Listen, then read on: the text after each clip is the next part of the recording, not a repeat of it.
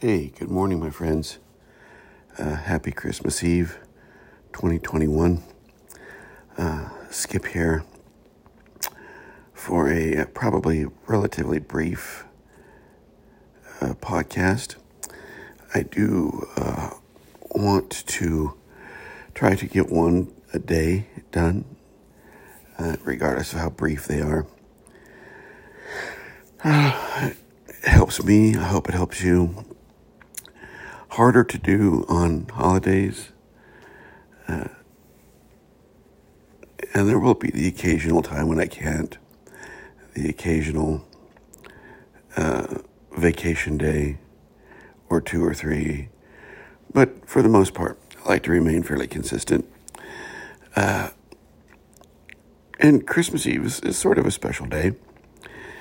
Uh, I want to talk about how uh, the false world we've created can make us very jaded and cynical. And I want to use Christmas Eve as sort of a, a, a backdrop to that. Now, I, I don't know what your past or your childhood was like. I can only speak from my perspective. Uh, I did not have a stellar childhood. Uh, very absent, emotionally absent parents in in so many ways. Uh, my father almost um, totally emotionally absent, and then after I was about the age of twelve, completely absent. Uh, and uh, my mother, very much a part of this false, both of them very much a part of the false reality. But my mother really got lost and um, disappeared really as a as an effective human being. Uh, when I was around the age of oh gosh 17 I suppose 16 17 it, it was not the most pleasant thing my childhood. Uh, and I'm not saying that to, to get your sympathy. I'm saying that to identify with you that uh, what I'm about to talk about doesn't come from some um, shining example of uh, family. That those moments in my childhood when I felt real joy were relatively rare. Um, so they really stand out to me. And one particular I want to talk about uh, because it was sort of a mystical experience.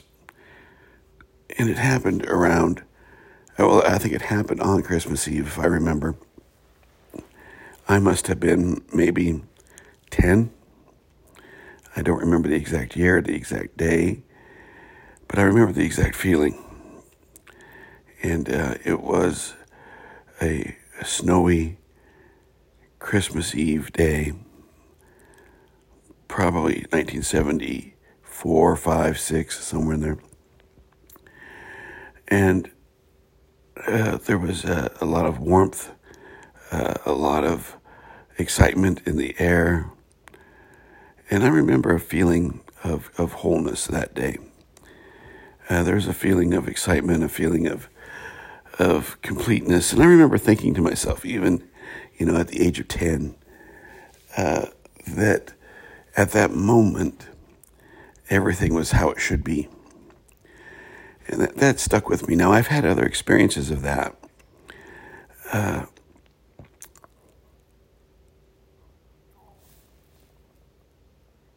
that um, I think I heard someone jostling around. Bear with me.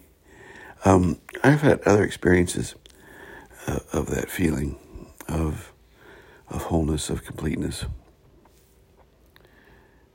and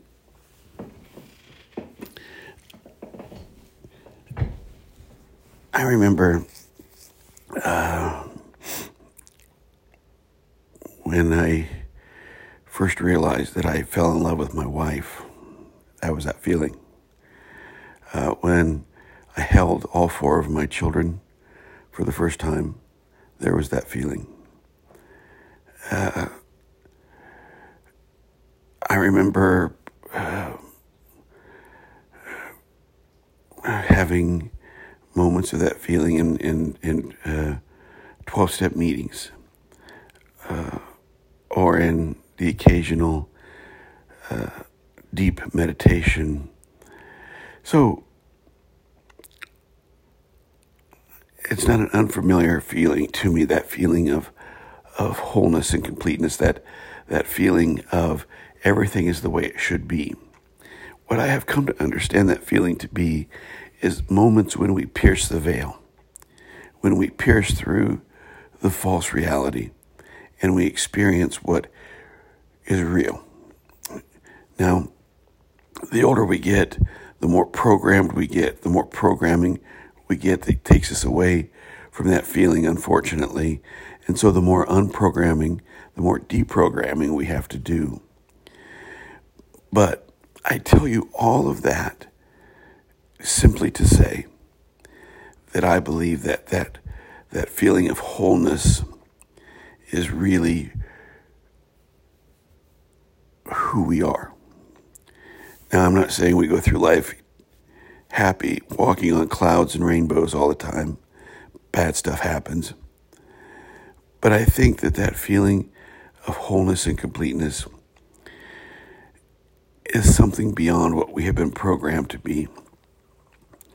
And if we think about how we've been programmed by the world, by our family, take my family, for instance, think about what I told you at the beginning of this podcast about how that has programmed me to perceive reality.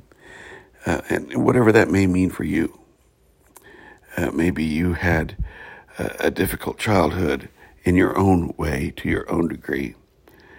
Uh, maybe your early 20s was not easy. Maybe you have had experiences that seem perfectly normal, but uh, were raised in a very strict religious belief system. All of this stuff programs us, folks. And what lies beyond that programming is something we need to be reminded of. And I'm convinced that that is a feeling of wholeness. It's a feeling of, of sense of, of uh, purpose, a sense of hope, a sense of joy. Now, again, it doesn't mean when we unhook ourselves from the false reality that somehow we're going to walk around and smile all the time. But I'm talking something, a sense, a feeling beyond our emotions, even. A deep sense of purpose, a deep sense of joy, a deep sense of hope. And tomorrow being Christmas, uh, a celebration, uh, at least for me, of the Buddha, the Christ, the truth being born in each human.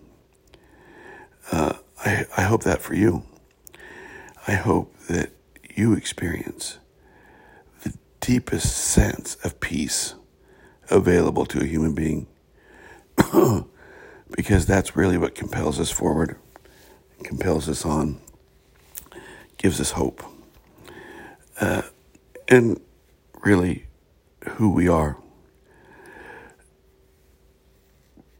I think when we make our way out of the false reality, when we find ourselves outside the matrix uh, to some degree, the matrix we've created through the systems we've created, that we find that to be a part of being human is not only joy and sadness, but a deep resolution, a deep understanding that we do have purpose we do have meaning, and we do matter.